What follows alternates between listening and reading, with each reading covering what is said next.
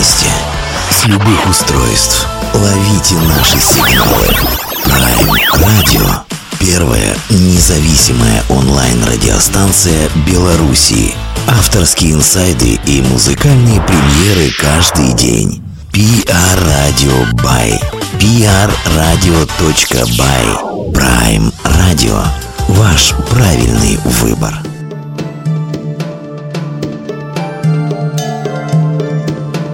Танцуя на стеклах, вальсируя на канате, Я серебром чернею на пьедесталах.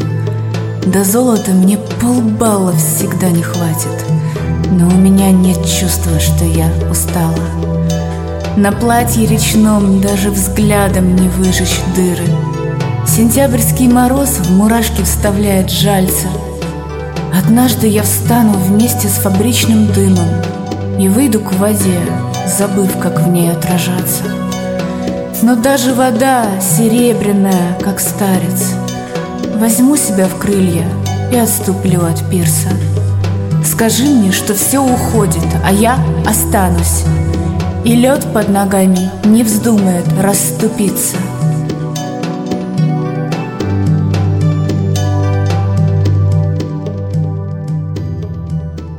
Доброго вечера всем, это Prime Radio Беларусь, меня зовут Дмитрий. Сегодня у нас э, будет э, персонаж на интервью из, из такого вот э, концепции One Love, конечно, потому что э, чего как ну, на личном примере лучше всего показывать, потому что все многие, которые меня знают, знают, что очень большой шанс последний год-полтора, а если где-то увидят мою неинтеллигентную рожу, шатающуюся в наушниках, и подойдут спросить, чего у тебя в ушах, вот э, скорее, скорее всего в 99% там окажутся а, треки нашей сегодняшней героини, но я подчеркну, что это как раз-таки аудиотреки, поэтому будем разбираться со всем, со многим, постараемся уложиться в тайминг. Стефания Данилова у нас сегодня Стефания, добрый вечер вам. Добрый вечер, Беларусь. А, мы договорились, что попробуем а, на «ты», чтобы всем было комфортно и уютно. Скажи, пожалуйста, а, вот история такая. Давай сразу про Беларусь поговорим, поскольку эта страна входит в твой гастрольный лист, и, в общем-то, где-то в интервью ты достаточно тепло отзывалась об этой стране. Смотри, если бы я был пропагандистом и э, пытался э, выстроить положительный имидж этой страны, как всегда, как делают а, наши люди на зарплатах, медийщики. Я бы, конечно, спросил у тебя, как тебе Беларусь, нацеливаешь на то, что получил ответ вот про эти чистые улицы, добрые, светлые лица, но мы попробуем по-честному. А на самом деле, как тебе Беларусь? Я была там один раз, я была в Минске. Э, возвращаясь со своего литовского тура, я поехала через Беларусь и организовала там концерт со своей лучшей подругой буквально за два дня. Это был квартирный формат. Э, была я там, ой, не очень много дней, но впечатление у меня сложилось потрясающее. И впечатление это от людей. Честно скажу, я не успела посмотреть практически ничего, но главное, что для меня в Беларуси, это белорусы. У меня оттуда лучшая подруга. И еще один очень близкий мне человек, которого я называю своей э, сестрой, это Ольга Никитенко. Э, это имя известно многим белорусам, интересующимся современным литературным творчеством, потому что именно она, э, по-моему, год назад выиграла очень крупную вашу премию, не помню какую, в номинации «Лепший дебют». И о ней тогда писали все СМИ. Вот, и я очень счастлива, что эта девушка, ну, она по факту продолжатель меня. Она меня младше, но ее путь э, начинается ровно так же, как начинался у меня, и я уверена, что она сможет его сделать еще более успешным, еще более лайтовым, а не так, как было у меня через терник звездам. Ты выражала свою позицию и поддерживала, скажем так, те перемены, которые могли бы наступить, да не наступили в Беларуси. Это опять-таки вот твоя позиция, потому что ты понимаешь где-то ментально, тебе рассказывают, что творится тут, и у тебя есть какое-то вот такое сакральное представление о тех вещах, а, которые бы, ну, может быть, хотелось бы действительно изменить? Ну, э, я скажу так, как представитель другой страны, я могу выражаться достаточно открыто, и я, безусловно, следила за теми событиями, когда все буквально выходили с цветами на площади, на улице, по-моему, вставляли их даже в дуло, там вот эта вся вот история была. Эм, меня очень беспокоит то, что очень затихло белорусское поэтическое слово. Сейчас э, авторы, не знаю, многого боятся, что ли. Э, вообще очень много затишья в культурном плане, как мне кажется, у вас сейчас. И мне хотелось бы это изменить, встряхнуть это своим новым концертом в Минске. Я привезу к вам новую книгу.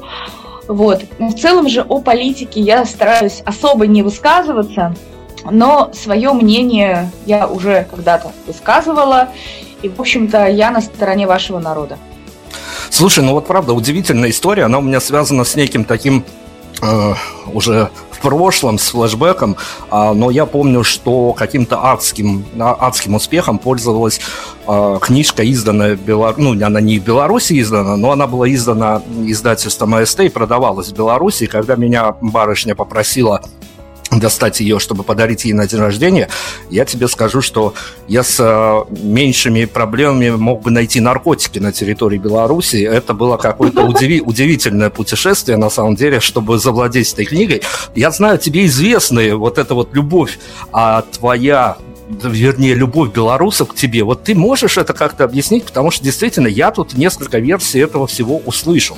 Я даже понимаю, что где, потому что ты а, очень сильно попадаешь в ментальные точки белорусов, и они очень сильно, скажем так, разделяют твое мировоззрение. Но у тебя есть своя версия, почему Беларусь тебя так любит? У меня вполне есть. Я думаю, дело в том, что на меня в свое время как-то подписалось очень много белорусских журналистов, в том числе отдельно выделю персону, его зовут Арамаис Миракян, Сейчас он обретается где-то под Петербургом. Мы должны, по идее, встретиться в этом году. А, и, может быть, мой успех связан с тем, что он тогда брал у меня не одно интервью, а он работал на портале IRL Buy, э, вроде как один из ваших самых популярных порталов, и это был не только он, еще было какое-то ваше радио. То есть с точки зрения СМИ меня как-то находили просто нужные люди, влюблялись в мое творчество и обо мне бурно рассказывали все Беларуси. И действительно, моя книга «Веснадцать» вошла, стала бестселлером э, белорусских э, книжных магазинов. Я была очень сильно удивлена этому, это был независимый обзор, информация об этом где-то есть. И когда я это увидела, я такая, о, да ладно, серьезно? И благодаря этому меня стали читать, узнавать, писать мне девочки, мальчики э, из вашей страны. И как-то у меня сложились очень теплые отношения. Могу сказать, что ни в одной стране такого внимания СМИ ко мне, наверное, не было. Внимания именно ключевых СМИ, такого массового, прямо культового, я бы сказала. Вот и я попал под, эту, под этот каток информационный, сколько уже просили, чтобы мы попытались позвать тебя в эфир и поговорить и спросить. А, но тему Беларуси мы прикроем временно, потому что я хочу с тобой поговорить о тех вещах, которые всегда почему-то остаются за кадром, о многочисленных твоих интервью. И все-таки хочется немножко... Ну, давай мы поставим вот эту вот всю историю прямо сейчас на реверс и попробуем, несмотря на начало нашего интервью, оказаться виртуально в его финале. Скажи, пожалуйста, а в твоих стихах стихах очень много того, что тебе хотелось бы, ну, если не исправить, то есть некие такие виды на прекрасное завтра, в общем-то. А, можно расшифровать какие-то месседжи, а вот если бы в один прекрасный или не очень прекрасный день, может быть, в дождливый какой-нибудь осенний день или холодный зимний, у тебя удалось а, какое-то идеальное по энергетике для тебя интервью. Каким вопросом в твоем прекрасном идеальном интервью ты хотела бы, чтобы оно закончилось? Я бы хотела, а, чтобы в этом интервью обязательно были вопросы про мою новую книгу «Лучшие за 10 лет». Наверное, это очевидный вопрос, но, однако, находятся такие журналисты, которые меня об этом не спрашивают. Но именно об этом мне хочется говорить больше всего. И очень, кстати, вы затронули тему э, некого нового мира, э, потому что так исторически сложилось, что я – это аркан башни. Э, поясню для тех, кто не знает, что такое аркан и что такое башня.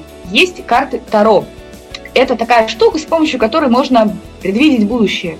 И в ней есть 78 арканов, ну, в разных колодах по-разному. Ну, вот э, в ключевой колоде Райдер Уэйта есть, э, собственно, этот 16-й э, аркан, башня. Что это такое? Это созидание, но через разрушение. И я, э, когда появляюсь э, в чьей-либо жизни, всегда переворачиваю все с ног на, с ног на голову. Э, я разрушаю устои, традиции, принципы, чтобы выстроить на этом что-то свое. Я не могу без того, чтобы не приносить куда-то что-то свое. Вот перестройка – это вот моя натура. Я без этого не могу.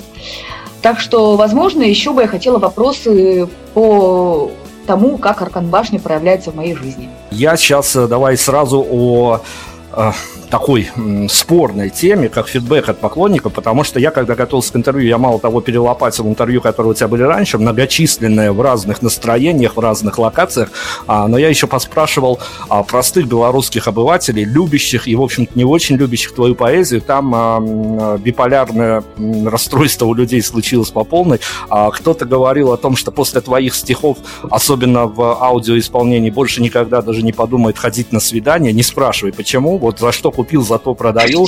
А кто-то сравнил свои ощущения от э, прослушивания твоих аудиотреков с, вот из последнего буквально вот на лету ловлю а, с булгаковской мастером Маргаритой. Скажи, пожалуйста, а ведь для автора, который не всегда в плюс выходит по финансам, а, должны быть какие-то моральные бонусы тебя в последний раз когда накрывало от приходящего фидбэка, когда а, даже ты не залаживала в свои произведения каких-то смыслов, а их нашли, расшифровали, вот исходя из того, как человек представляет тебя и твою поэзию? Ну, последний фидбэк касательно моего творчества был не совсем про мое творчество, но опять же в тему Аркана Башни. А, я сейчас работаю над э, альбомом «Лучшие за 10 лет», и недавно мы написали с Петром Малаховским, моим постоянным композитором на эти 10 лет, трек названием «Это все скоро кончится». Трек вышел офигенный, его даже на нашем радио крутили. А, я скинула его как бонус человеку, который приобрел у меня электронную версию книги. Через пять минут он, он мне пишет. Я послушал этот трек, как только я закончил его слушать, жена мне сказала, все, дорогой мой чувак, развод – ну, трек, собственно, о том, что все приходит к концу. Э, что это было? Ну, то есть жена, видимо, вместе с ним этот трек слушала, пришла к таким мыслям. То есть, по факту, из-за моего трека развелась пара. Я тебе предлагаю, давай мы займемся таким множеством, а, умну, умножением а, мистического эффекта твоего трека. Если ты не против, мы на него можем сейчас уйти и посмотрим, что случится с жителями Беларуси. Давайте поставим эксперимент. Давайте поставим. Действительно, Стефания Данилова, мы сразу же после композиции вернемся и продолжим разговор. Это все скоро кончится. Правда, я зуб даю. Скоро лето, а это значит велосипед. Переспелая вишня, солнечное превью. На концерты чужого моря возьмем билет. Список летнего чтения, выронив на бегу. Я спешу стать героем книги о волшебстве. Словно буковка на листе, я лежу в снегу. Это все скоро кончится, я утону в листве. Это все скоро кончится, выпадет первый снег на усталые головы Сталинок и Хрущев. Я отчаянно есть, а вас никого здесь нет. Вы любили меня, и я не хочу еще. Не хожу ни к друзьям, ни к магам, ни к докторам. Не смотрю телевизор и даже не пью вино. Я хочу просыпаться маленьким по утрам и влюбляться в сирень, лезущую в окно. Это все скоро кончится. Кончится, я сказал. Перестану ходить на памятные места, как на Титаник сотый раз в кинозал. Вспомню, кто я такой, забуду, кем я не стал. Я заброшу стихотворение и табак, научусь всему, что так давно хотел. Побеждают же олимпийцев и даже враг. С неба сыплется отвратительный школьный мел. Это все скоро кончится, точно вам говорю. Интересно, как именно? Выстрел или удар? Темнота или свет? Охра или экрю? Если праздник, то я для праздника слишком стар. Если же там война, то я не хочу войну. Я всю жизнь ожидал логического конца, бирюзового ветра, дрожи в руках весны. Я отдал ожиданию годы и месяца. Думал, все это скоро кончится и пройдет. Будет непринужденно, радостно и светло. И семерка не в первый раз повторенных нот между мною и миром сможет разбить стекло. Это все скоро кончится. Я подхожу к концу. Это не кризис веры, не гордость за. Интересно, что смерть придумает мертвецу, как живущему жизнь в открытые лжет. глаза. В вечернем эфире у нас Стефания Данилова, и я чего, чего я хотел, конечно, спросить. Это сакрально, это а, как-то очень-очень-очень важно. Скажи мне, пожалуйста, вот сейчас мы скрестим наши с тобой баррикады, скажем так. Ты по одну сторону, я по другую. А вот объясни, я хочу твою версию услышать. Это вопрос, конечно, который, наверное, надо обсуждать где-то, ну, не знаю, с психологами, а то есть с психиатрами или еще где-то, я уже не знаю, я запутываюсь. Но что происходит? Почему а, когда ты интервьюируешь современных поэтов, разностилевых и разножанровых, с тобой, в общем-то, случается одна примерно и та же история. А ты после интервью с одним поэтом а, ходишь в анабиозе два дня, не понимаешь, что это было. А кто-то, условно звездный поэт, приезжающий в Беларусь а, на концерте тебе хамит, и, в общем-то, ты тоже уходишь в не самом лучшем распоряжении духа. Это что-то ментальное, что-то метафизическое или что-то магическое, и журналистам вообще бы лучше не лезть к поэтам.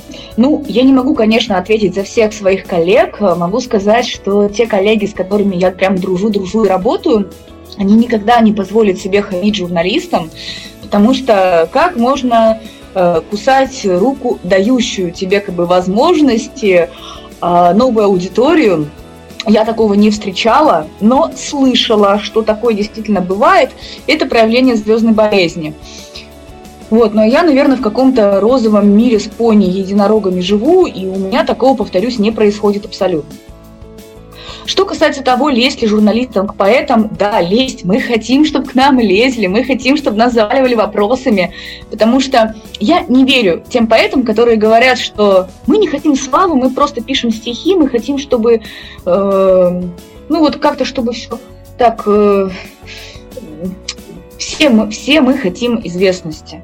И те, кто больше всего этого отрицает, больше всего этого хочет. Слушай, ну давай я по социальной значимости проедусь, потому что поэт это все-таки всегда голос эпохи. Я на этом остановлюсь немножко позже. Сейчас а, такую лайт-версию этого вопроса спрошу как раз-таки э, вот тему журналистики тоже постараемся закольцевать.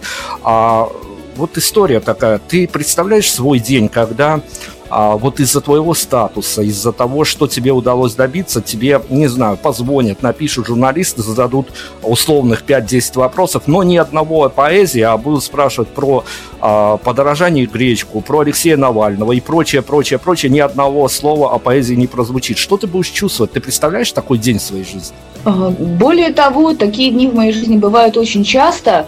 Э, с какого-то примерно вот 2015 году я написала ряд своих программных культовых произведений, которые начали постить по пабликам повсюду, они начали жить своей жизнью, и с этого же времени ко мне началось такое повышенное внимание журналистов, и сейчас у меня интервью ну, каждую неделю точно есть. И иногда мы говорим о чем угодно, кроме как о том, о чем действительно хочется говорить, я это принимаю.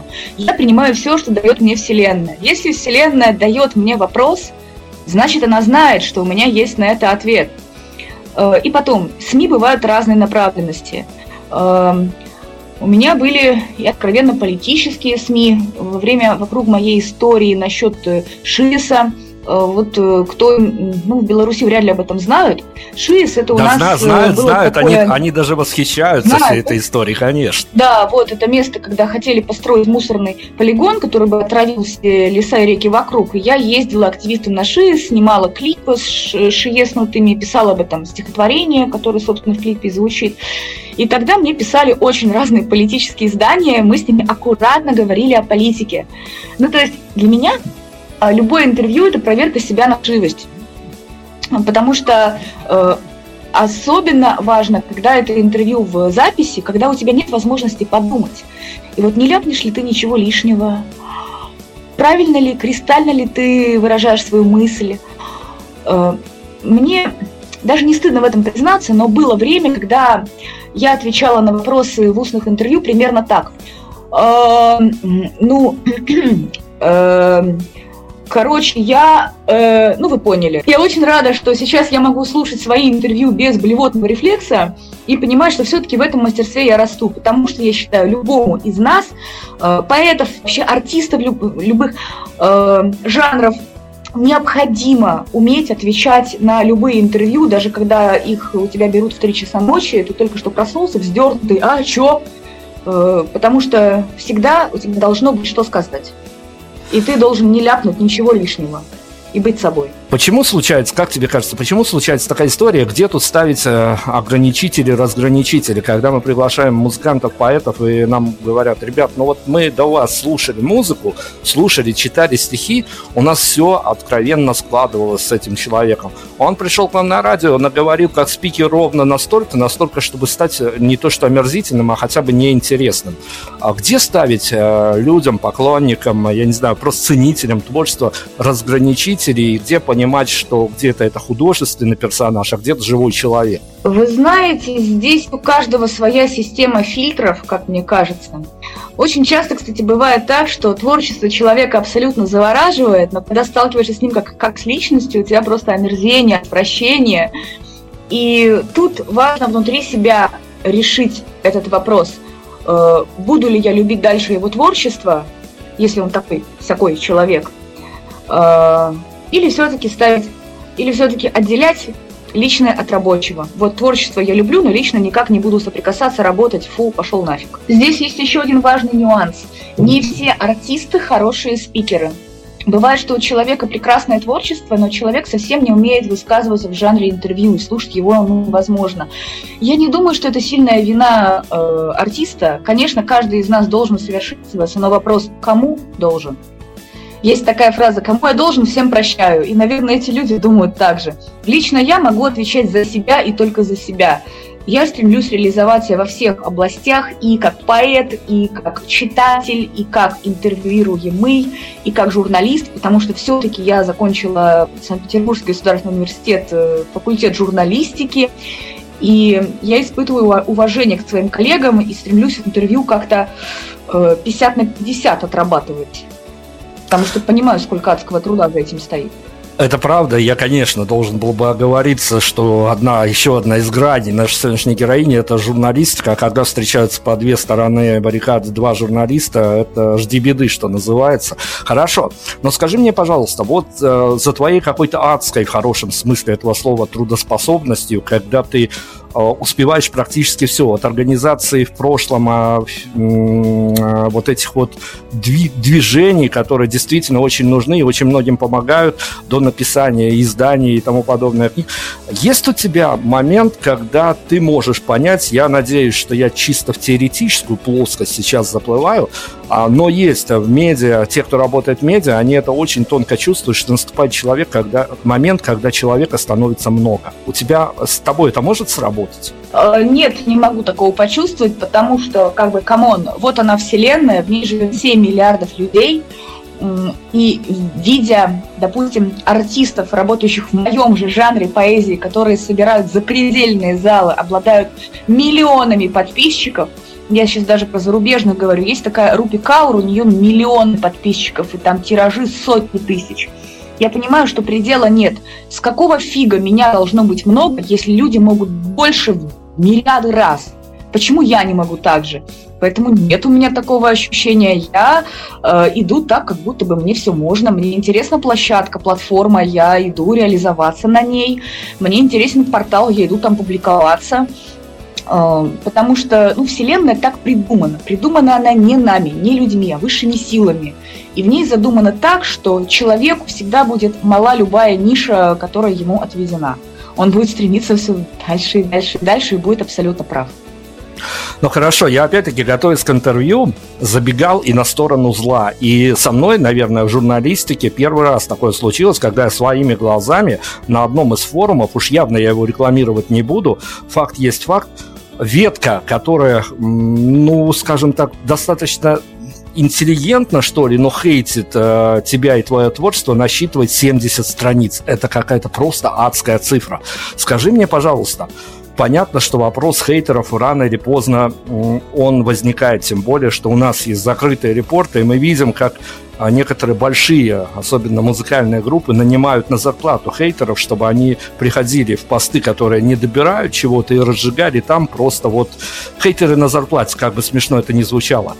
Ты для себя mm-hmm. определила какой-то... Вот мы можем какую-то сочинить с тобой такую универсальную формулу идеального хейтера для тебя? Идеальный хейтер – это тот, который следит за каждым моим постом и выносит все на этот сайт. Я знаю, о каком сайте вы говорите, наверняка э, хейтеры наши тоже слушают. Привет, хейтеры!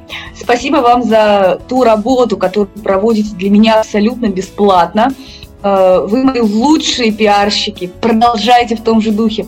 Я раньше очень сильно переживала из этого сайта, мне казалось даже, что жизнь кончена, но потом я поняла, что, господи, как это круто. Вот есть люди, которым абсолютно нечего делать, и они все свое свободное время посвящают обмусоливанию меня.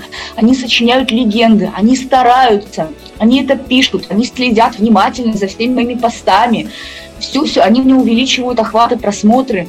Все тащат туда и обсуждают каждый мой плевок и каждый мой шаг. Блин, это просто потрясающе. Э, я хочу, чтобы их было больше. Э, и я думаю, я думаю, сколько там, 70 страниц, почему так мало, почему не 200, почему не 500? Давайте, ребята, жгите, я вам еще подкину дров в этот костер. Э, я иногда даже специально пишу какие-то двусмысленные фразы, чтобы это заметили хейтеры и обязательно принесли на этот сайт. Мне все нравится, я читаю, мне прикольно. Это просто потрясающе. Я просто посмотрела на все с другой стороны.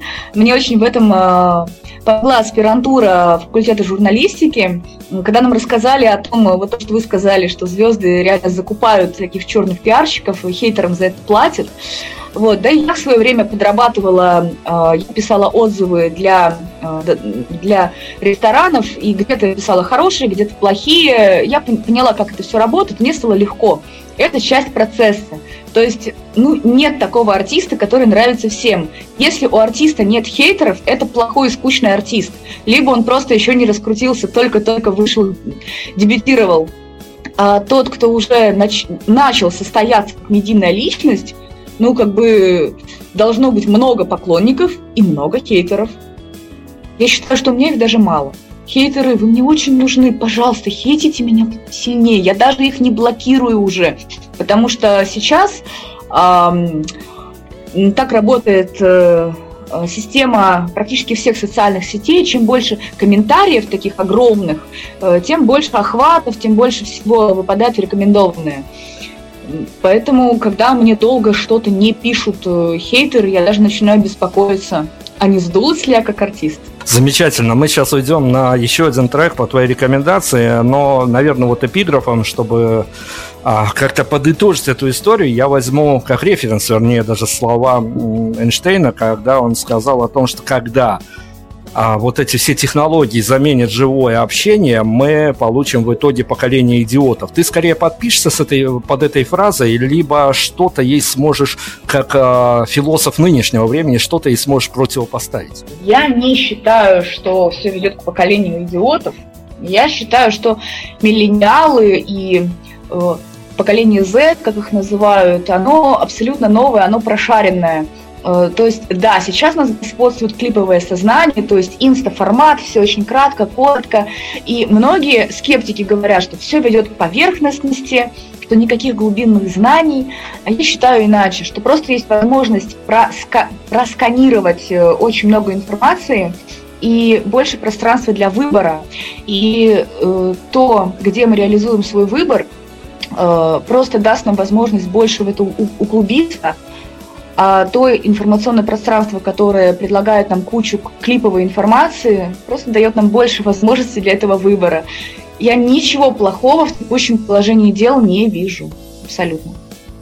Ну и здорово. Давай тогда по посоветуй нам, на что мы уйдем. Любой, какой вот э, желаешь трек, какой, как кажется, беседа подвела к нему, мы все что угодно с твоей рекомендацией в эфир поставим. Давайте поставим что-нибудь хорошее, Поставим сказку, волшебную сказку под названием «Два дракона».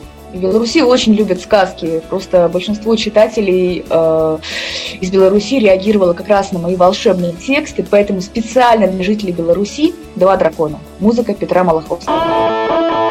Прайм Радио. Ваш правильный выбор.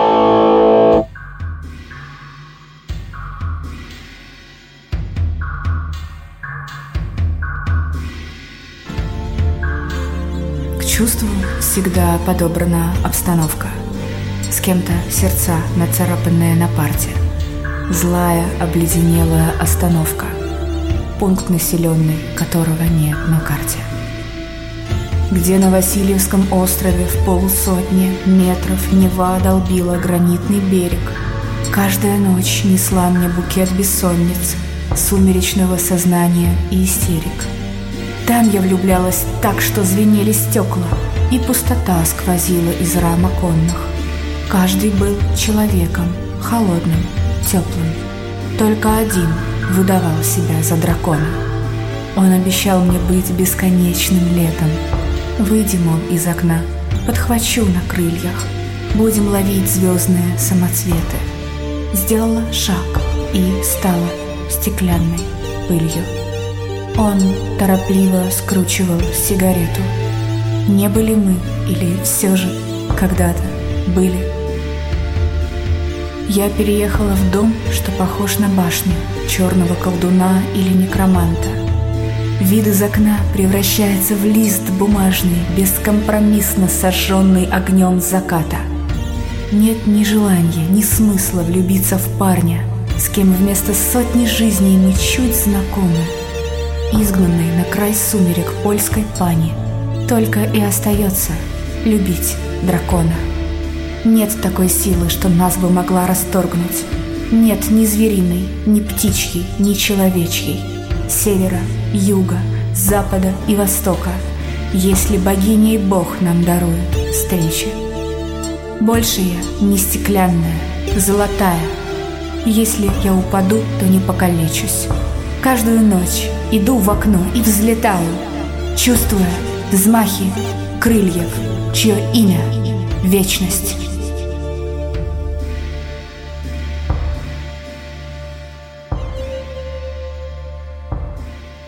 Стефания Данилова у нас сегодня этим вечером. Смотри, я тебе хочу опять-таки на личный опыт что-то э, спроецировать, потому что, ну, я понимаю, что мне есть откуда брать информацию, но вот все эти переживашки такие, которые связаны с твоим творчеством, ничем, кроме личного, по-честному не объяснишь.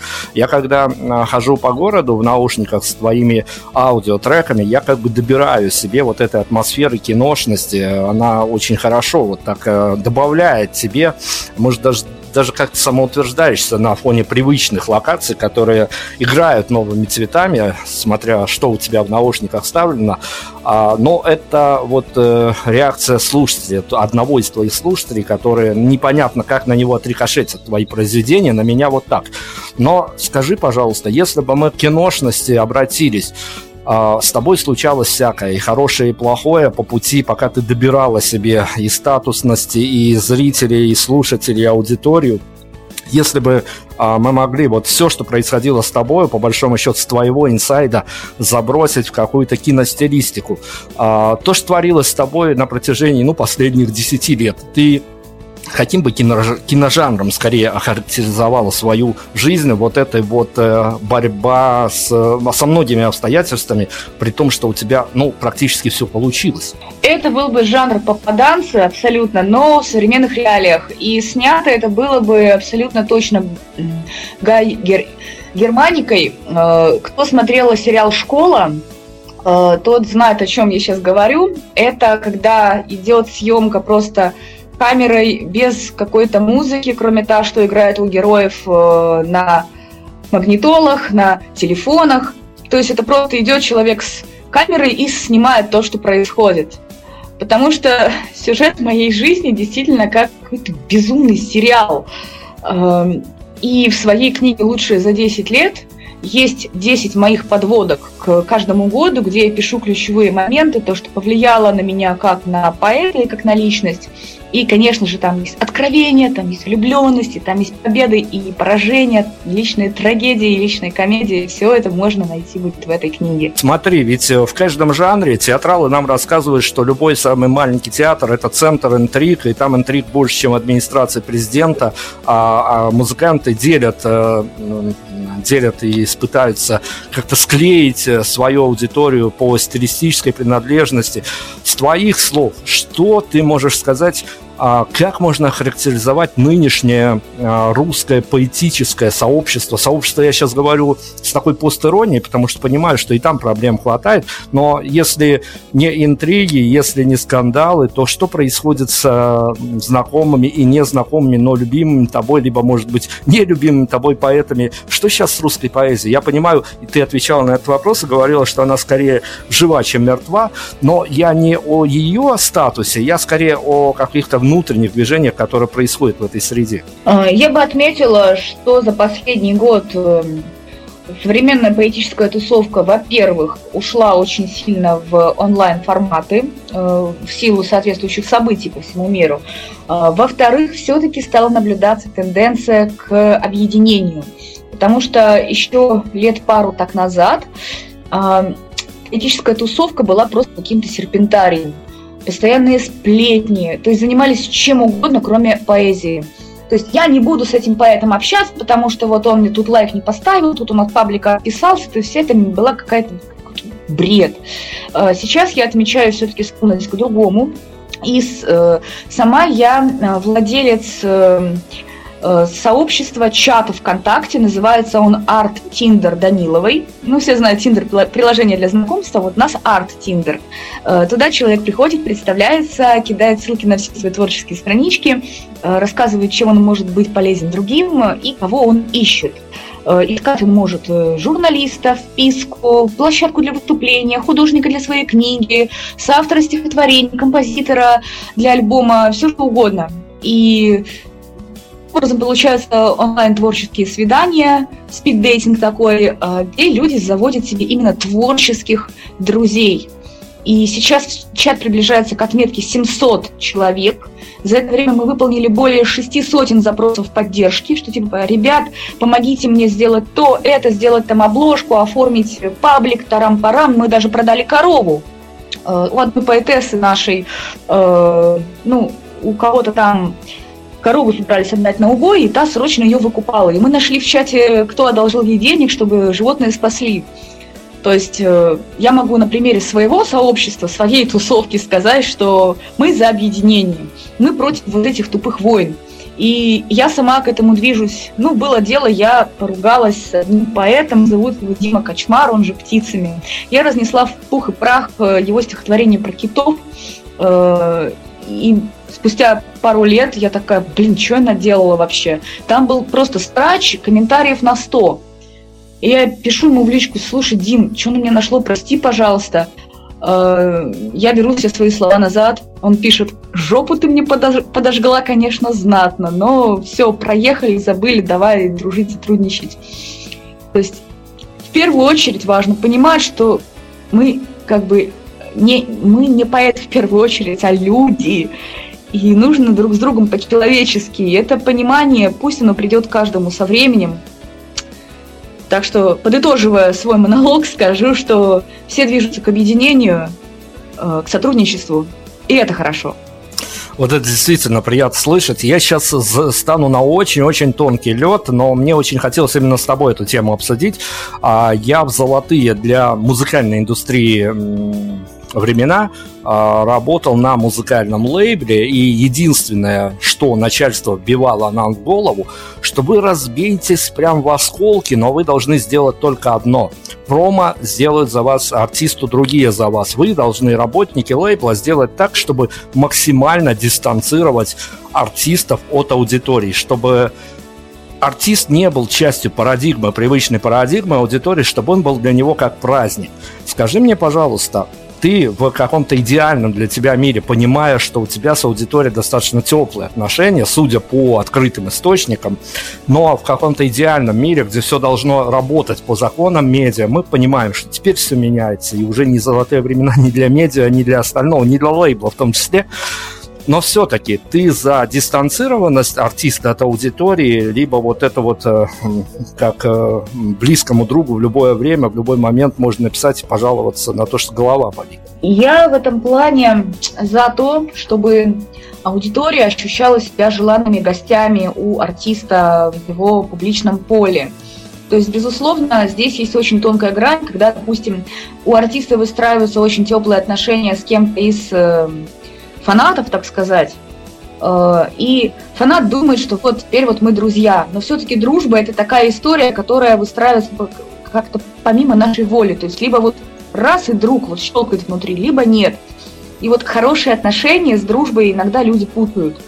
Э, есть люди, которые вот ходят на концерты там годами, вот и только ходят на концерт. И это не обязательно должно перерастать прямо в дружбу. дружбу.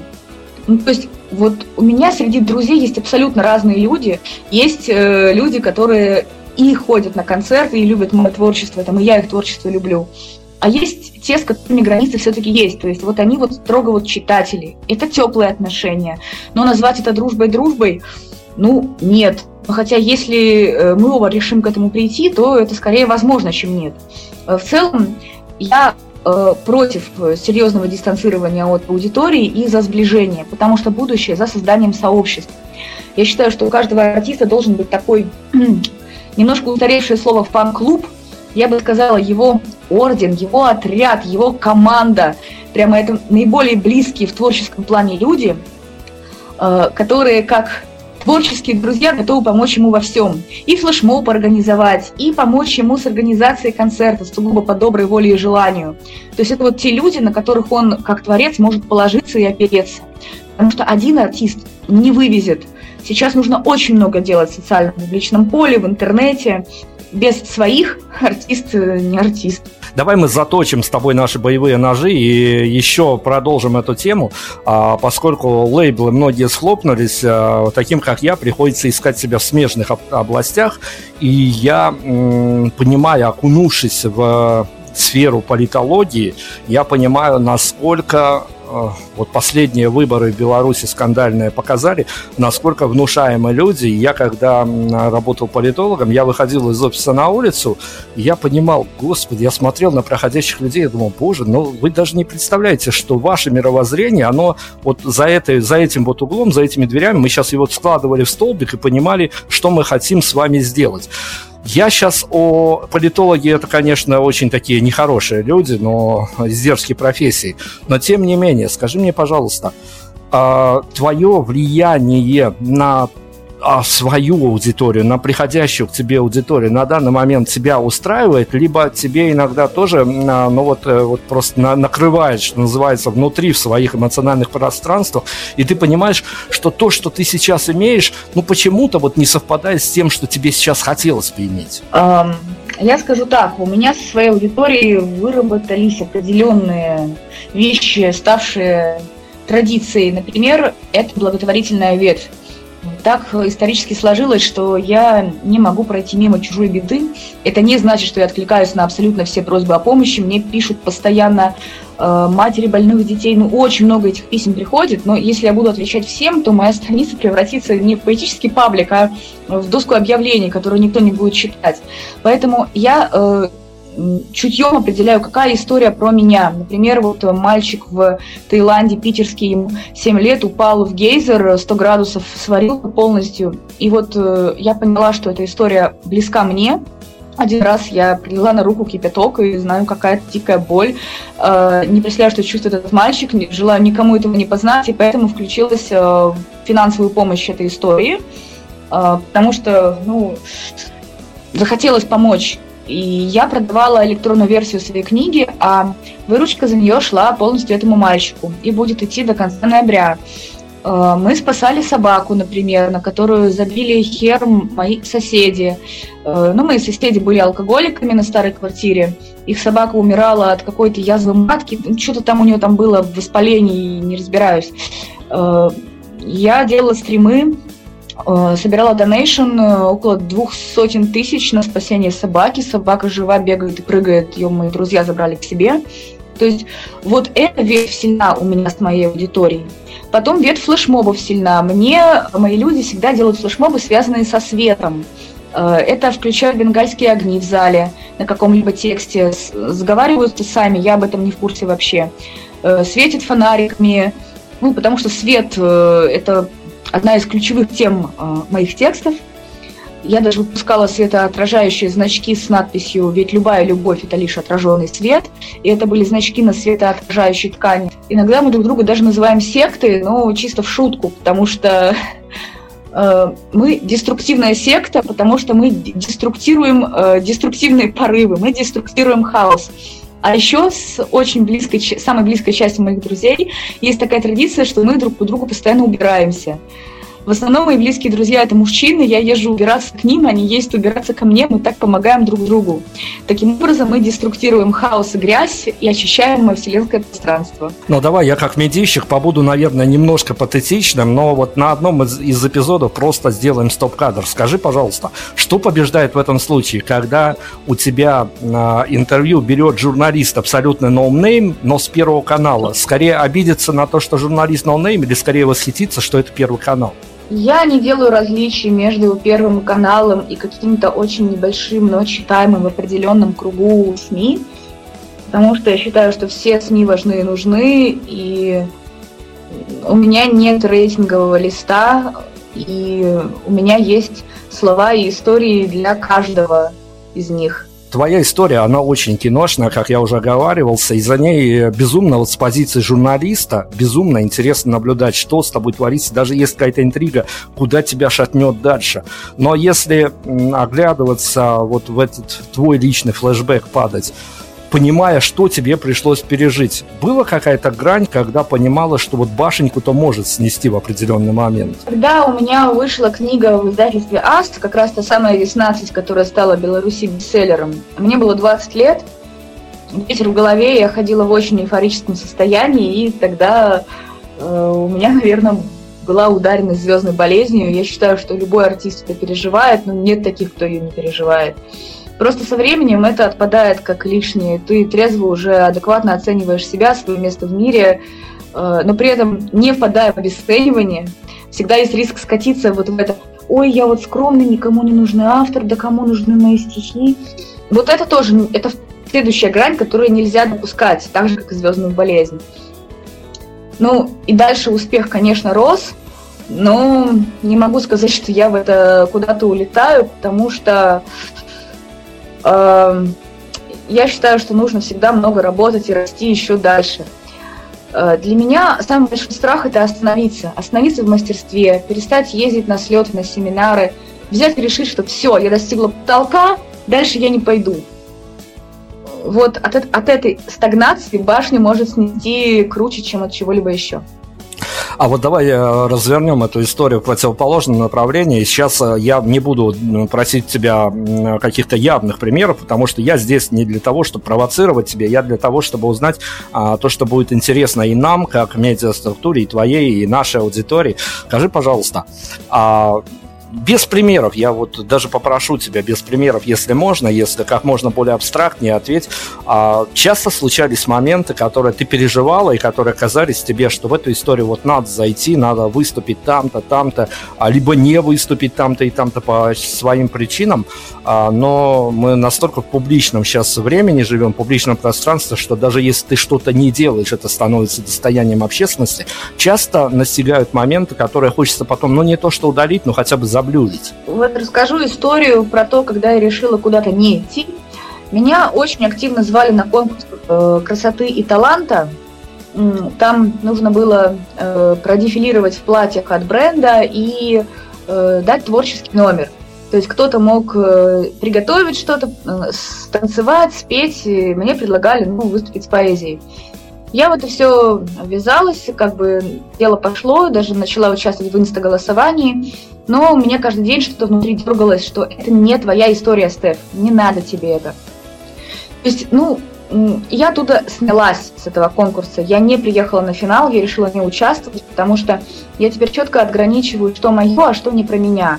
Я пошла туда, потому что очень просили, месяц просто меня заваливали сообщениями, ну, пожалуйста, пожалуйста, будьте на этом конкурсе но я поняла, а какого фига я должна участвовать в конкурсе красоты, когда красота это то, что не меряется никаким мерилом.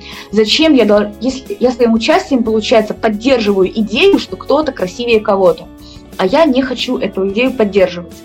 И я считаю, что творческие номера, сравнивать кулинарию с готовкой, танец с пением, это абсолютная дичь, поэтому я в это не пойду. Я рада, что я слилась, что не дошла до конца и не показала людям, что я это поддерживаю. Ну давай, поскольку мы едем, стремительно едем к финалу, я хочу с тобой обсудить еще очень такую острую и социально значимую тему. И сейчас э, референсом я возьму как раз-таки и тобой любимую, и мной любимую Беларусь. А, смотри, вот предыстория такая, что ты обмолвилась о том, что ты следила за событиями, которые были в Беларуси год назад, чуть больше года назад, прошлым летом. А мы, как участники событий, тут э, очутились в каком-то, ну, так скажем, э, в какой-то очень стрёмной ситуации, когда все местные артисты, в основном музыканты, но и поэты тоже, начали э, вываливать на суд публики вот прям конвейером какие-то патриотические, ура, патриотические произведения, а, прямо они сыпались на нас, не успевали все отслушать, что называется. Все были примерно на одну и ту же тему, а, все были против, за все хорошее против всего плохого. Но удивительная история. 99% этого всего абсолютно прошло мимо тех самых людей, обывателей, которые выходили на улицу, которые разувались, прежде чем встать на скамеечку. Как тебе кажется, в современных реалиях музыканты, поэты, они теоретически хотя бы, вот э, проецируясь даже на моем примере, но Беларусь специфическая страна, как ты, как, может быть, ты на свою страну спроецируешь все это, а, могут э, добиться статуса лидера мнений? Э, я думаю, что да, есть такое понятие, как инфлюенсер, и очень важно не только творчество того или иного артиста, но и то, что он как он общается со своей аудиторией. И в этом плане артисты делятся на два типа.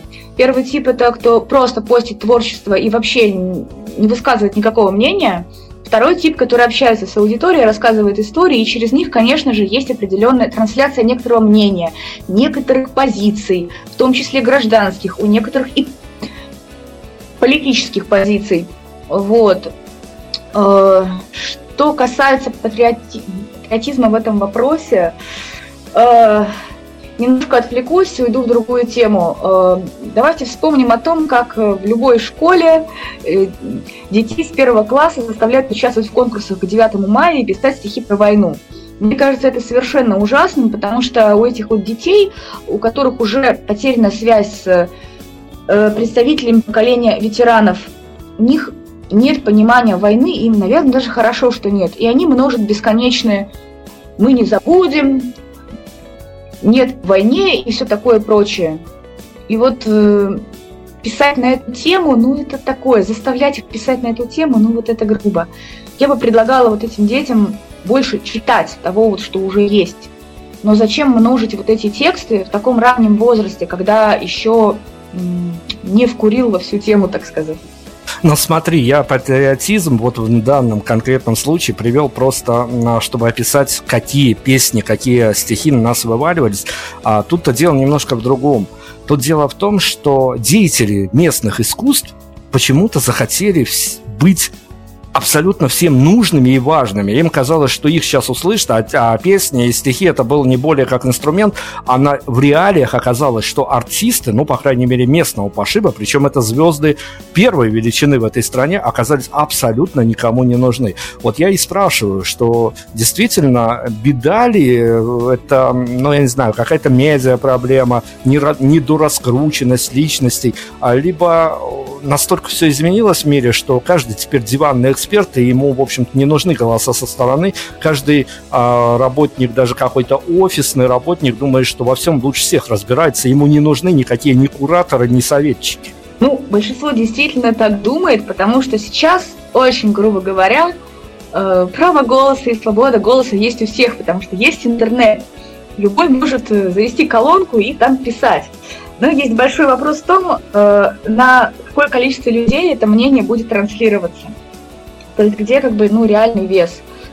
И все-таки те люди, у кого есть большое влияние на аудиторию, это от диванных критиков отличаются очень и очень сильно.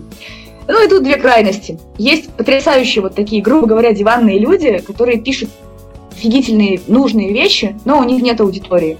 И есть какой-нибудь Даня, этот, как его, Милохин. Э, все видели его выступление на э, экономическом форуме, где он... Что он там делал? Показывал какую-то фигню. Был официальным спикером, между прочим, от э, Сбербанка. Э, ну да, это как раз меня не удивляет.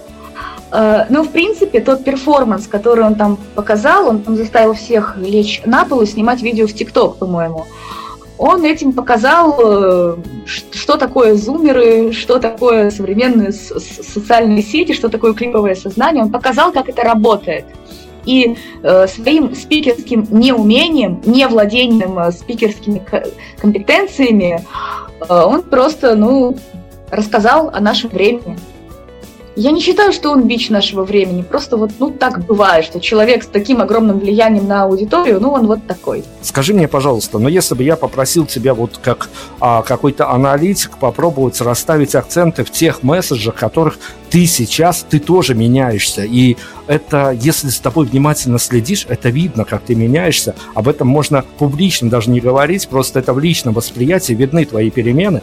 Но вот на осень 2021 года для тебя какие важные акценты в своем творчестве, которые можно заключить в какие-то месседжи, которые тебе было, ну, если не важно, то хотя бы приятно донести до аудитории, чтобы она их э, расшифровала? Главный месседж, который я доношу всем своим творчеством, Э, это то, как и где обнаружить силы на те перемены в жизни, которые давно стоило совершить.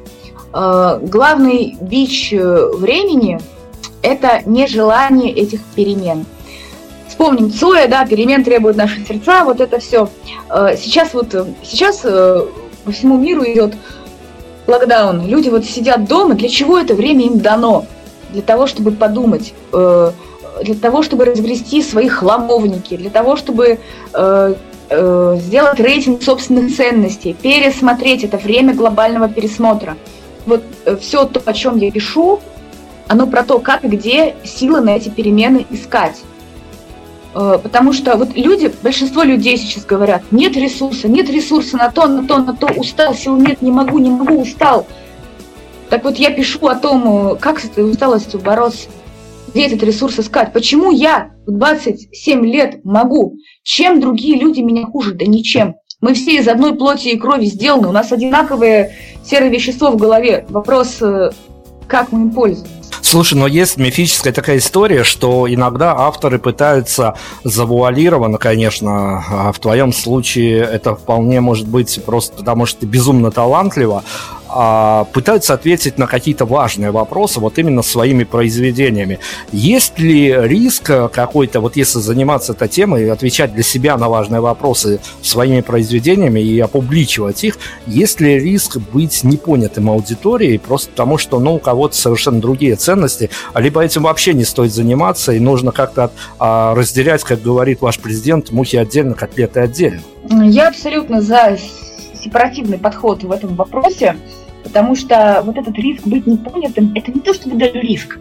А, вот 7 миллиардов людей, 7 миллиардов правд, 14 миллиардов глаз, которыми мы смотрим на те или иные вещи. Автор может написать все, что угодно, но он, э, он может отвечать за все вариации интерпретации того, что он сказал. Ну, бытует такое мнение, что недостаточно хорошо объяснил, недостаточно хорошо донес. Э, я считаю, что здесь вопрос э, стыков э, менее донести автора до аудитории и готовности аудитории принять и осмыслить данную информацию. Возьму, сделаю простой пример. Допустим, есть сложная научная статья, написанная хорошим научным языком. И человек, грубо говоря, Э, так, кого привести в пример? Ну, какой-нибудь разгильтя из ПТУ, который даже ошибки э, в слове, даже слово корова не может э, написать без ошибок. Он не поймет этот текст, он скажет, ну, бред какой-то, потому что он на другом уровне находится. Или другой пример, опять же, тот же научный текст и школьник э, из первого класса. Он не сможет это понять не потому, что он тупой, а потому что, ну, соответственно, его уровню развития, ну, не должен он эти тексты пока читать. Так что вопрос э, автора и аудитории, э, стыка текста и понимания этого текста заключается в уровнях эрудированности, готовности друг к другу. Ну, вопрос, э, правда, подкованности и личного какого-то бэкграунда, он всегда стоит остро между артистом и публикой. А, ну, скажи, пожалуйста, а когда тебя, вот я не знаю, это перманентное состояние, либо оно а, к некоторым приклеивается, просто вот как какой-то меч над головой висит, готов в любой момент сорваться. Ты когда ощутила себя в себе, скорее, даже некую ответственность за то, что ты проецируешь в своих а, произведениях? Ну, а, вот однажды навалилось и с тех пор всегда с тобой, или это как-то уходящее, приходящее явление, ответственность за то, что ты делаешь? Я, когда пишу текст, я занимаюсь только текстом. Я не думаю, э, я, не особо думаю о том, что будет с этим текстом дальше. Я не задумываюсь, сколько на него споют песен, пойдет ли он в мир, разлетится ли он на цитаты, как его поймут, правильно, неправильно. Нет такого, нет такого правильно, потому что это литература. Безусловно, есть некоторые тексты, в которых я действительно стараюсь что-то заложить. Так, например, сложилось с текстом «Альцгеймер», который у меня самый популярный текст. Мне хотелось обратить внимание общественности на эту проблему, на эту болезнь, чтобы люди обратили внимание на своих близких. Эм, в тексте подробно описывался ход этой болезни, то есть текст был призван к тому, чтобы люди вовремя распознавали эту болезнь у своих э, пожилых родственников – и я считаю, что мне это вполне удалось. Но вот далеко не каждый мой текст э, э, содержит в себе такой глобальный посыл. Есть много того, что я пишу вот личное, что-то про себя. Э, еще из таких программных текстов, наверное, это «Мир без тебя», посвященный коронавирусу. Э, в нем я пишу о том, как я болею коронавирусом, как, как что вижу, то пою, что чувствую, то и пишу. Вот. И этот текст, э, он был для того, чтобы вызвать чувство причастности, чтобы те, кто тоже болеет в, это время или уже переболел, почувствовали, что не я один всю, всю эту тяжесть чувствую, что мы вот все, вот всей планетой сейчас вместе вот сквозь это все проходим. Вы, вы сейчас в состоянии такого недо-локдауна. Я скажу, что в Беларуси, как всем известно, локдауна нет, его никогда и не было, поэтому мы можем довольствоваться только впечатлениями со стороны. И мы, когда была первая волна, когда ваши большие и маленькие города позакрывали, мы делали вот абсолютно простую штуку. Мы вызванивали артистов, которые нам симпатичны, которые симпатизируют нам, и просто спрашивали один вопрос. И а творческие люди, они всегда все-таки интерпретируют это на каком-то своем божественном уровне. Скажи, пожалуйста, если бы я тебя попросил для Беларуси вот такие вот твои а, флешбеки, а, первая волна, закрытие, и что вот происходит как ты понимаешь, это постапокалипсис или это какое-то дурно снятое кино, когда за твоими окнами в раз умирает город-миллионник, и ты понимаешь, где ты оказываешься. Вот для тебя по ощущениям, что было тогда, когда всех по-настоящему закрыли? Для меня это не было чем-то страшным. Это как то, с чем нужно не то чтобы смириться, а просто перестроиться под это. Я вот э, вчера э, вышла на улицу. А, вчера пригласила друга на встречу и говорю, мы с тобой пойдем в кафе. Я подъехала к метро и обнаружила пустой город, все закрыто, и такая, опаньки, действительно, как мы пойдем в кафе, если все закрыто? Я как-то выпала из реальности, да, я слышала про локдаун, но как-то мимо меня это прошло, но я не знала, что все настолько, блин, серьезно будет. И я вспомнила тот э, конец марта, когда все это началось, и думаю, ну, ладно, опять. Значит, пойдем ко, ко мне домой, купим еды, пойдем ко мне домой. Для меня нет ощущения вот постапокалипсиса. Ну вот да, сейчас так. Это не повод э, там впадать в депрессию, это повод э, жить в тех реалиях, которые нам даны, и модифицировать ее под себя. Закрытый кафе, сидеть с друзьями дома, осваивать настольные игры, больше внимания уделять развитию соцсетей. Я привыкла э, в любой беде видеть возможности. Ну, как бы больно и страшно ни было, когда у меня происходили личные трагедии, у каждого человека личные трагедии, они бьют сильнее, чем какие-то глобальные. Потому что если глобальные трагедии переживают все люди всем миром, и ты чувствуешь свое неодиночество там, с миллионами людей, э, все об этом пишут, обсуждают, и как-то это переживаемо, да, в лодке, э, то э, когда ты со своей личной какой-то трагедией один на один, все иглы всего мира в тебя вонзаются, и это страшнее, я бы сказала. Три маленьких финальных вопроса. Опять-таки, закроем тему коронавируса. Я сегодня специально не педалировал э, ту книгу, которую ты с, э, в соавторстве с многими и многими ребятами выпускала, а, потому что, наверное, это, с одной стороны, тема отдельного разговора, с другой стороны, тут есть к чему и придраться, поэтому никто я такой, чтобы ставить какие-то претензиозные вещи в этот эфир. А я скорее с тобой хотел сегодня вот о таком эмоциональном факторе твоем поговорить. Скажи, пожалуйста, опять-таки, закрывая тему э, этого самого вируса, у нас э, в эфире и среди музыкантов, и просто мы их приглашали, конспирологи, э, будьте нате, ваше время, звездный час, все поголовно, конспирологи особенно, говорили, все, ребята, начиная с первой волны, мир изменится, мир больше не будет прежним. Когда ты начинаешь докапываться и спрашивать, а что изменится, чего?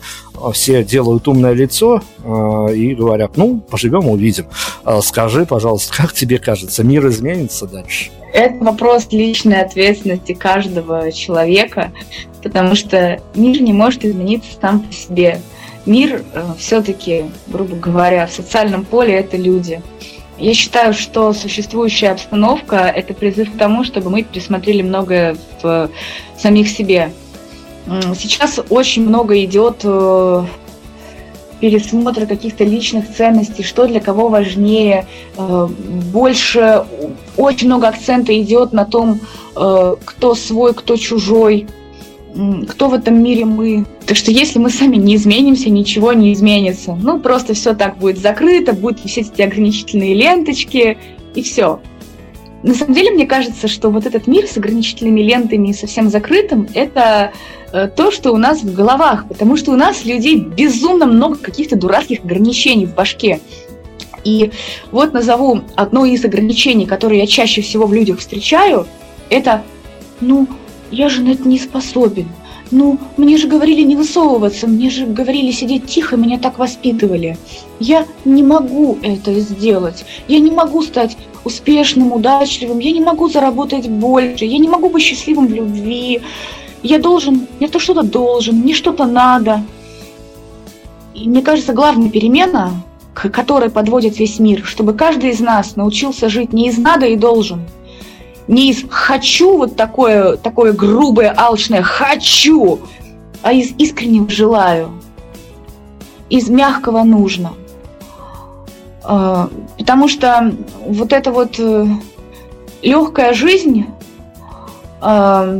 о которой пишут, там, не знаю, блогеры, э, которые там, я научу вас зарабатывать так, чтобы вы жили на Бали, в Таиланде, зарабатывали 200 тысяч рублей в месяц. Очень-очень, грубо говоря, но так жить возможно, если ты занимаешься действительно любимым делом, э, и чувствуешь каждое мгновение жизни. Вспоминая дорогого нашего Марка Твена, который говорил, что если ты занимаешься любимой работой, ты не работаешь ни единого дня своей жизни. Мир подводит к этому. Мир буквально переводит на самозанятость, на фриланс.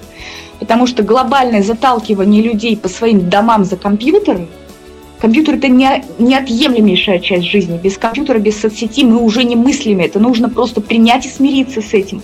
Нужно уметь развивать себя в соцсетях. Э, нужно при этом учиться беречь свое личное э, ИРЛ, то есть реальное пространство, четко ограничить. Вот в социальном поле я вот такой, а в жизни я вот такой. Вот эти два поля нужно очень четко отграничивать. Вот, э, ну, я к тому, что мир переводит на самозанятость, чтобы люди наконец-то поняли, а что они на самом деле любят. Пускай каждый хендмейдер, каждый, не знаю, каждый уборщик, каждый дворник заведет себе блог. Эм, вот я не видела ни одного блога дворника, кстати. Интересная мысль. Каждый день будет там писать. А вот сегодня я чистил двор и думал вот о том-то, как приятно будет людям по этому ходить. А вот сегодня я чистил, и вот мне насрали прям под ноги. Я думал, господи, вот как же можно так ходить и срать? Э, сейчас это самое интересное в современном э, интернет-моле, вот эти блоги, то, что мы можем сейчас прочитать блог почти любого специалиста, почти любого любителя, чего угодно. Блог дамристки, блог э, президента какой-нибудь страны, э, блог руководителя малого или крупного бизнеса в любой сфере. Это же безумно интересно, мы можем узнать очень и очень многое и открыть свой, и начать писать свою историю – мне кажется, это и есть та самая перемена, которой нас толкает мир э, внешними ограничителями, заталкивая нас по своим квартирам и оставляя улицы пустыми, чтобы мы вышли на эти улицы уже другими, про блог дворника, конечно, шикарно. Обещал два вопроса, но, каюсь, упустил вопрос из зала, вопрос от редакторской группы. Он сейчас выпадет абсолютно из концепции, но девчонки, а редактора очень просили тебя об этом спросить. Я не знаю, какие тут триггеры двигали ими а, в постановке этого вопроса. Вот вопрос лично тебе. Как тебе кажется, а можно написать а, хотя бы одно, а желательно, конечно, цикл а, произведений, которые будут идеальны для интровертов?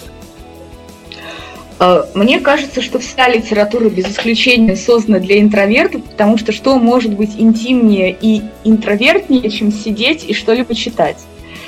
А, можно написать... Я недавно, пару дней назад, видела инструкцию по обращению с экстравертами, написанную одной из моих знакомых экстраверток – где было написано, что вот у экстравертов тоже есть депрессия, мы вот хотим вот так и не можем иногда вот так. Ну, то есть инструкция для интровертов э, по обращению с ними тоже может быть сделана. Но я считаю, что вся литература для интровертов создана. Здорово. Полуфинальный вопрос. Э, смотри, мы с тобой уже прибегали к этой формуле относительно того, что, может, звезды так сошлись, обстоятельства, неважно, что вот вселенная так захотелось, какой-то идеальный для тебя концерт ты а, вот именно в нынешнем твоем состоянии, эмоциональном и а, в состоянии, а, когда ты выходишь на публику, мы надеемся, что все эти QR-коды и полупустые, а то и отмененные концерты скоро канут в минулое. И идеальный для тебя концерт ты как автор, который собрал аудиторию, которая непоня... не по непонятным тебе причинам пришла именно на тебя, а на дверях, когда концерт закончился, ты в своем идеальном мире вот э, можешь нарисовать картинку, куда тебе хотелось бы, чтобы эти люди уходили? Э, я не знаю, бродить по городу, звонить, э, разряжать свой телефон и звонить всем друзьям, знакомым, говорить, что это было супер, такого со мной больше не повторится, искать по GPS ближайший бар. Вот какая идеальная картинка уже после словия к твоей своему идеальному концерту? Идеальная картинка – это когда каждый из этих людей идет и совершает ту перемену в своей жизни, которую он хочет. То есть, ну, например, человек долго не может выпутаться из мучающих его, разрывающих, токсичных отношений, от которых ему больно, плохо, он там режется, пьет. Он берет телефон, звонит э, своему абьюзеру и говорит, все, теперь точка, финал. Там, э, человек долго хотел взяться за какое-нибудь дело, например, научиться делать свечи. Он идет в магазин, покупает э, вощину, фитиль, блестки и начинает их делать. То есть э, я хочу давать вот такой импульс людям, чтобы человек э, после моего концерта пошел и это сделал. Не думая обо мне, возможно. Пусть он меня вообще из головы выбросит, но пойдет и сделает свою жизнь жизнью своей мечты. Ну вот наш сегодняшний гость – это живой мотиватор, финальный вопрос, и он очень глобальный. Я не знаю, как ты на него ответишь, коротко, либо развернуто. Тут все как тебе в руки. На осень а, мы понимаем, что вот все изменится, но мы останемся в истории, это интервью останется, тем не менее, в истории. Все то, что а, ты а, сегодня сказала, уже оно будет существовать, его никуда не выморишь тебе на осень 2021 года, если говорить глобально, а, какой бы хотелось остаться для истории? Для истории мне бы хотелось остаться той, кто выпустил книгу бестселлер «Лучшие за 10 лет», э, которая не то чтобы отменяет и обесценивает все предыдущее, но является квинтэссенцией всего написанного. То есть книга, которая подошла как э, к научному труду, в ней нет ничего лишнего, книга, которая способна менять жизнь и менять мир – э, не то чтобы в лучшую, я не мыслю категориями черное-белое, лучшее, худшее. Вот, э, мне бы хотелось остаться человеком, который действительно грамотно о себе заявляет, который действительно знает цену каждому слову, каждому пробелу, каждому действию, каждому бездействию, и который м, смотрит на свои блоги, на свои деяния и говорит потом, блин, да, это оно того стоило, я абсолютно права, что я это сделала, потому что все 10 лет меня грызли, разъедали сомнения. Вот здесь недостаточно старалась, здесь как-то вот не то. У меня было легкое ощущение, тяжелеющее ощущение, что я жила какую-то местами не свою жизнь, Я хочу остаться в истории, в своей личной истории, человеком, живущим наконец-то свою и ничью другую жизнь. Ну и давай в качестве финальных титров я у тебя попрошу, вот э, это не обязательно, что воплотиться в реальность, но если бы сейчас э, все локдауны отменили, у тебя был бы какой-то очередной важный для тебя концерт, и ты понимала, что мы пережили очередной локдаун, а слова э, перед э, первым прочтением первого твоего произведения, с которым э, ты бы обратилась к публике, которая пришла и уже без всяких QR-кодов, чтобы все вернулось в какую-то, ну, достаточно такую доковидную абсурдную реальность, а вот слова, с которыми ты бы хотела выйти с локдауна к своей публике, они какие могли бы быть? Ну, я скажу так, для меня локдаун он не существует. У нас сейчас локдаун, у меня будет пиццерийник, это будет закрытое мероприятие, мы все продумали, сделали так, чтобы нас э, не поймали облавой, не штрафанули. Я человек, который живет очень сильно в своей реальности, поэтому я не делю свой мир на до локдаун, после локдаун. Я бы вышла с такими словами, как и всегда. Здравствуй, город! Готовы ли вы сегодня зажигать вместе со мной? Отличные финальные титры. Нам надо как-то по-голливудски уйти э, из-под этого интервью. Я могу только попросить у тебя финальный саундтрек, вот композицию, которой то ли ты любишь закрывать концерты в аудио-варианте, именно в прочтенческом таком варианте, либо а, вот э, чем, а, исходя из атмосферы нашей беседы, ты посоветуешь нам сейчас удалиться, оставить о себе светлую хорошую память и закрыться каким-то аудиотреком твоего авторства? Поскольку мы сегодня очень много говорили об артистах, о том, как они склеены, э, как, какая в них прошивка, о чем они думают и как они могут влиять на мир – Э, то я предлагаю стихотворение «Любовью». Оно повествует э, о героине, которая артист, э, о том, от чего она устала в своей жизни, наполовину ставшей достоянием общественности, и о том, чем же ей хочется стать на самом деле, и чем же ей хочется заниматься больше всего. Я предлагаю включить это на финал – и чтобы сейчас все пошли заниматься любовью. Любовью с этим миром. Горячей, страстной, жаркой. Э, в локдаун, без локдауна. Э, как говорится, счастливые часов не наблюдают, счастливые локдаун не замечают. Я желаю этого всем нашим слушателям, чтобы ваша жизнь продолжалась, несмотря ни на что. Спасибо, очень крутая история. Я только добавлю то, что, правда, журналисты, вот секрет раскрою, какой-то секрет. Э, журналисты боятся современных поэтов, современных поэтесс. Это всегда такая стрёмная история, даже тебя дергает немножко, когда ты идешь на это самое интервью. Э, я не буду сейчас даже акцентировать, что сегодня получилось, что не получилось. У нас в гостях была Стефания Данилова. Это девчонка, которая, ну, действительно, вот э, доказала, что все, наверное, в мире подсильно стоит только а, захотеть и понимать, как этого достигнуть, даже несмотря на то, что и хейтеры появятся, и хейтеров можно потом под свой флаг признать, призвать, и все будет хорошо. Стефан, спасибо вам огромное, берегите себя, вы очень важная вещь в этом мире, так что мы надеемся на то, что вы нам дадите еще кучу инфоповодов, и, возможно, мы обязательно с вами еще встретимся и все обсудим. Спасибо вам огромное. Спасибо вам, буду очень ждать интервью. Было очень интересно обсудить такие важные проблемы. Вот, честно говоря, ожидала интервью про книгу и так далее, но вопросы э, некоторые почти готовы были поставить меня в тупик, но это была отличная тренировка мастерства экспромта и действительно думание в моменте о таких важных вещах, о которых я как-то не задумывалась, честно говоря. Было здорово, спасибо вам.